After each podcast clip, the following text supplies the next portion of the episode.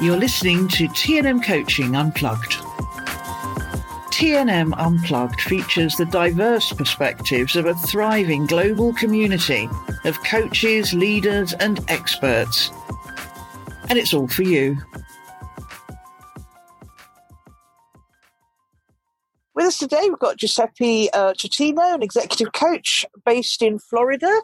Good afternoon to you, Giuseppe. I know it's afternoon. Or, no, it's actually morning where you it's are. Morning, yeah. yeah morning yes. where you are, afternoon where I am. Would you like to first of all just um, get, give a quick introduction to yourself so everybody knows, you know, where you are and what you do? Yes, sure. Uh, thank you. So uh, Giuseppe Totino, my name, um, originally from Italy, but I lived everywhere in the world or pretty much uh, in uh, a large part of it. And uh, now I'm based, as you said, in Florida. My background is in the corporate world, but then uh, for more than uh, 15 years, I've been uh, coaching. I'm a trainer and assessor of coaches for the ICF and the trainer of assessors as well. There are 11 of us around the world that train assessors. I hold the MCC credential, which is the master credential for the ICF certainly um, I've been uh, loving what I do, and I've been working uh, with um, thousands of coaches in the past 15 years or so. Great. And today you're going to talk about executive coaching. What we thought we would do is rather than talking about how to have a successful coaching session with your client, thought we'd take a look at the bigger picture and from a business perspective, because as you said when we were setting up this interview, and I thought that, you know, there that's exactly it. It's not just about being a coach. It's about running a successful coaching business. And when you're an executive coach, you serve two masters, the client, the coachee, and of course also the sponsor, the organization. So that's our topic for today. Giuseppe, a difficult line to, to walk. Well, I'm glad you're really giving us this space to talk about uh, the the important aspect of uh, running the business of coaching as well as being a great coach ourselves. Is it difficult? Probably. It depends, uh, I would say, but certainly it's important. And uh, it's important for a coach to understand that there is not just the skill of coaching, but there is everything else that goes around that core component of our business. And uh, that uh, is uh, really what makes us successful is to be able to run great coaching conversation as well as running a successful relationship building with the executive world, everybody else that is in, involved. And also to understand that when we are doing an executive coaching program, there are many needs involved. There are the needs of the sponsors, there are the needs of the coachee, and there are the needs of the coach as well. They all need to be harmonized and aligned in order for successful engagement to become successful. And therefore, I would say success starts much before we start the coaching sessions. And that is something that perhaps if you wish, we can talk about today, Vivian. Okay, yeah, let's take a look at that. How do you build those foundations? What's the first contact? And how do you ensure? Well, we'll talk about client confidentiality perhaps in the next yes. Step. Take a look at laying those healthy foundations at the very start. What insights have you learned over the years that you've been doing this? Sure. So the first thing is that um, you need to be clear about uh, why an organization may call on you and uh, you know what they are looking for. And uh, I would say it's important to understand their needs clearly, to understand what are their expectations, what they envisage for uh, you know as a success of this program, what it means success for them and to see whether coaching is actually the right thing to achieve those results. Because sometimes we may confuse coaching with something else, and maybe there is a need for another type of uh, intervention, whether it is actually training, consulting, or who knows, mediation, perhaps. So we need to, assess, to establish that. And I would say this is the work that we need to do before we go into saying, yes, I want to work with you on a coaching program. We would need to qualify what exactly is that the sponsor is looking for. That is step one. And I would say this is uh, coming from the perspective of what are the business needs? So what is it that the business is looking for to achieve generally? And therefore, if this coaching is going to take place, how is this coaching contributing to serving those business needs? So we need to put into the context of why we're looking at coaching. And then we qualify this in a form that is uh, the results that we want to achieve can be observed and measured. We need to make sure that the client, the sponsor is uh, in a place that can appreciate the value that we bring through coaching. And therefore, if there is something that in the context of executive coaching, in other types of coaching might be different, but in the context of executive coaching, if we are not able to work with a client that in a way can be observed and measured, then chances are that the work that we do as a coach might not be appreciated. From there, there can be frustration. There can be additional problems that eventually may not play well for you as a coach in terms of you as a professional figure in your business environment. And so we want to preserve this. We want to make sure that if we say yes to an engagement, we say yes out of our full conviction that this is something we can deliver. Make sense? Hmm. Yeah, it makes total sense. So what you're basically saying is establish the need or the purpose mm-hmm. of the mm-hmm. coaching and then what success looks like. Exactly.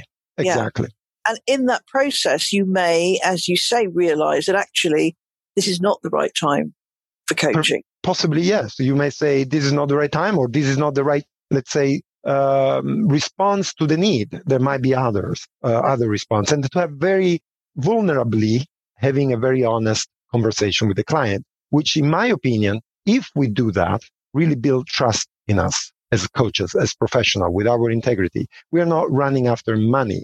We are running after success, which means we are touching people's life. We are touching organizations' life. If we and when we do so, we completely change the way the client, potential client, the organizations and the individual will look at us. And going forward, that means that they will see us as a reference point for every time that kind of need arises, as opposed to we say yes to everything, but then, you know, we are setting ourselves up for potential failure. And this is a very uphill road to walk. Absolutely. Uh, indeed, it, it, it's that willingness to be able to walk away. You talked there about honesty and, of course, authenticity, walking the talk as a coach, basically. So, yeah. do, in practical terms, would that involve a, a, phone call with the client, a virtual meeting, or maybe a face to face meeting if it worked? How would you see that work taking place with the client that's set up before the first session? Great question. And I can certainly say my opinion on this, and this doesn't mean that is the only way. But personally, if possible, I'd like to have an initial conversation. It can happen in any way in terms of uh, a phone call or even through emails if that is uh, the, the preferred way by the client. But at some point, if possible, I'd like to be face to face. I like to establish, you know, we are talking about human relationships and I want to have that human relationship be built out of this presence, if possible. It's not always possible, but if it's possible, I would go for it. I will make myself available and request the availability of the sponsor because things happen just out of that flow that takes place when we are together. The other thing is that we would need to not just have a one way conversation between us and sponsor, but we have to have the same kind of dialogue with the coachee and understand whether we are all on the same page. Because this is the important work that we do before we go into the engagement, the actual sessions is an alignment. And uh, once there is this alignment, I would say, let's put it in writing. And I like to call this our learning agreement. So that a learning agreement will contain exactly all the key components that inform our relationship in terms of the learning. It's not the confidentiality, as you mentioned. This is something that comes as well, but is separate or is not the rules of engagement in terms of, you know, if you don't show up or uh, are, is the organization giving the, to the executive time to work with us, etc. These are other things. To me, these other things are not less important, but they come, let's say, maybe later. It's first important to establish through a learning agreement what are the needs of the of the business so why where is the business going you know and therefore why we are doing this coaching program, what needs to be learned, what needs to be changed, and how are we going to measure it? Can we observe it? Can we measure it? Whatever is the change whatever is the outcome, whatever are the results that we're looking for. Okay, so there's an alignment meeting with the with the uh, with the sponsor, mm-hmm. and then an alignment meeting with the client, with the coachee, to ensure yes. you've got harmony there. And you come up with this learning agreement, and I guess that's what success looks like through all your eyes. You know, the coach, the coachee, and the sponsor. Yes.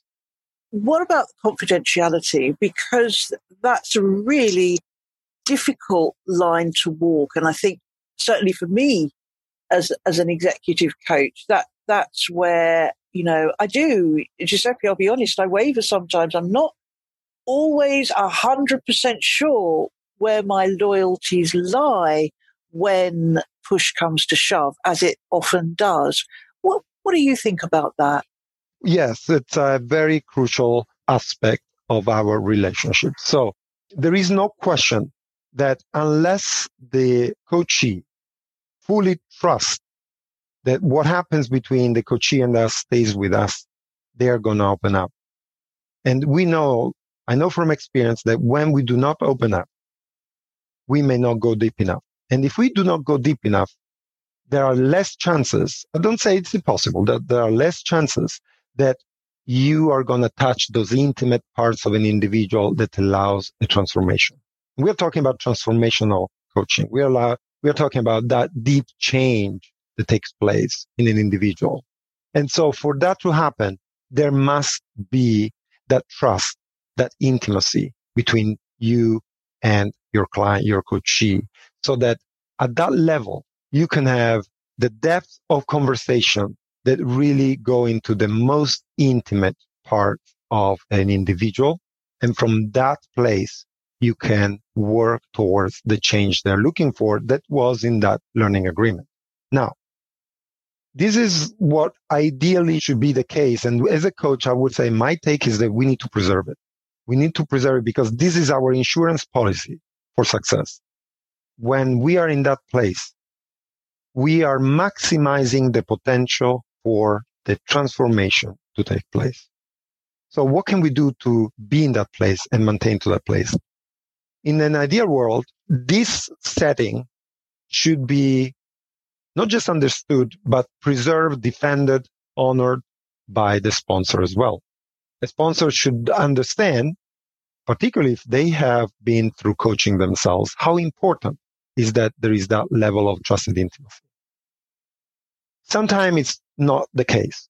Now, if that is not the case, I would certainly say that we would need to put everything in writing as to what is allowed and what is not allowed. Now, my preference, and I'm following strictly my association. I'm part of the International Coach Federation, and we have the Code of Ethics, which also include confidentiality clauses, is not to say, in the absence of a clear written agreement, not to say anything about the content of our conversation unless I have a written consent by the client, by the client meaning the coachee. Of course, I can say things like, is the coachee showing up? I can say, is the coachee engaged? Is the coachee, I can go, you know, as far as saying general themes. Are these general themes aligned to the learning agreement? Other than this, I would say nothing else unless I do have written consent from the client. And even in that case, from the client meaning the coachee, even in that case, I have my preferred way. And again, it's my way. Other professional coaches might do differently. And I would open the conversation with the coachee and say, there is this need to know and learn this. Are you willing to talk about this with your managers, with your learning manager, with your direct manager, with HR, whatever. So that is for them to open rather than for me. And in this way, I preserve my complete, let's say, position of a professional that maintain total confidentiality toward my client.